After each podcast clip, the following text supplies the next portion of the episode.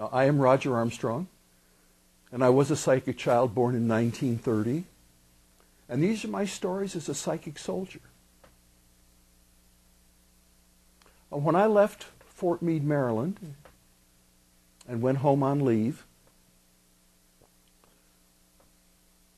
I reported then to an anti-aircraft outfit, and I worked with them uh, about a month and a half to two months, and I got my orders to go to Korea.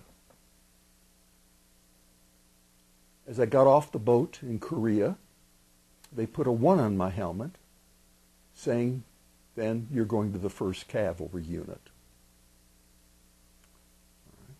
So I became an infantryman again,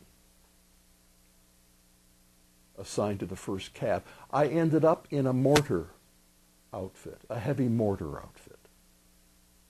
Now, a mortar is just a tube of steel, and you drop a shell down into it, and it shoots off on a very high trajectory, so it can hit behind hills. And I became assigned to number two tube, as we called them. Now, my guardians were with me the whole time. And when they gave me an urgent suggestion, I followed it without question. I was standing behind a hill we call Bloody Ridge in Chowline. And my guardian said to me, Take two steps back now. And I did, pushing the guys behind me. And they started to complain and then a friendly fire artillery shell exploded overhead.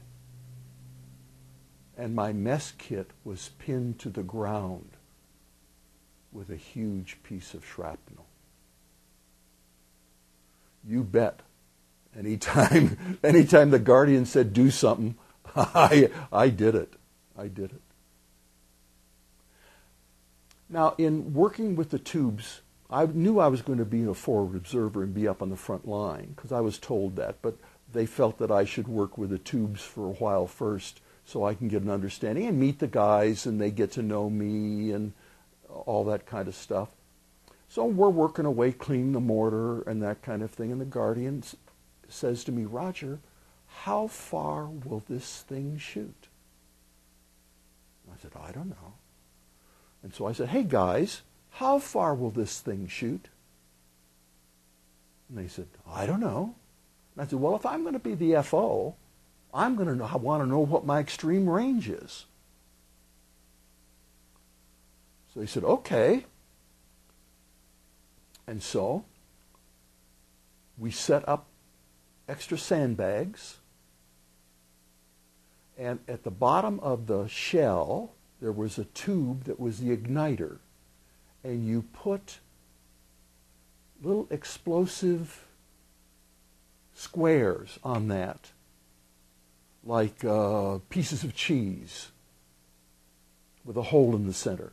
And you'd stack that up. So we stacked it up as full as we could, and then we cut pieces up and we put it in between all the slices and we dropped the shell and ducked down because we didn't know if it was going to explode or not. And the shell took off, and we ran to the top of the hill to see where it was going to explode. Now, the guardian and I had fussed with the angle, and we had fussed with the position of the tube. So we're up the top of the hill. About four to five minutes later, on the hill on the other side of the valley, a huge explosion took place, and a fireball went up into the air. We had hit a Chinese ammo dump. So oh, we ran down the hill, said, let's do it again, let's do it again. And the guardian and I fussed with the, with the azimuth, keeping the angle the same, and we shot off another shell. No big explosion this time, but we did hear that we hit their headquarters. No casualties because they were all out watching the ammo dump explode.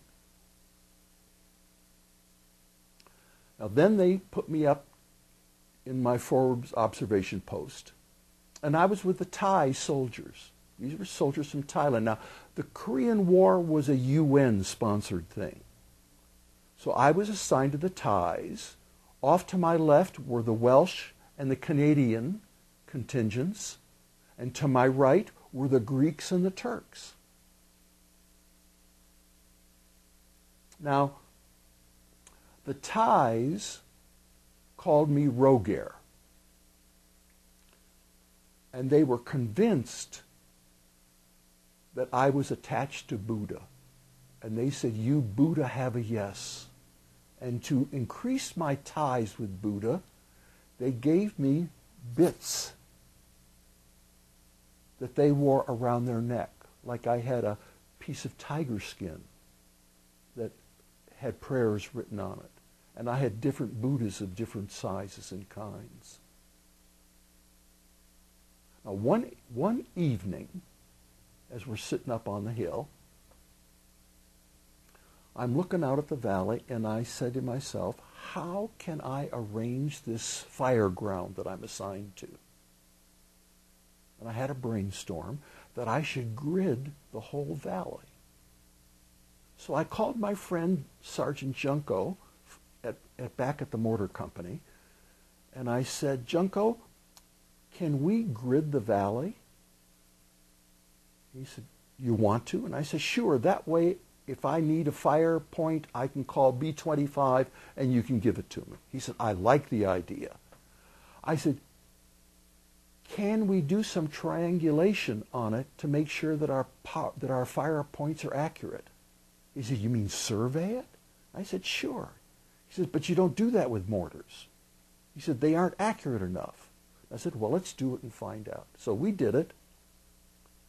And we found that, it, that with a base and the mortar set properly, we could hit within 10 feet diameter circle of our surveyed point. So we grid the whole valley. And we put, made the grid smaller on the backs of hills because that's where the enemy is more likely to be. Now, we no, no sooner, or no, we, we got the, the whole valley uh, uh, set up with our grid system when that night a flying saucer appeared and hovered in the valley.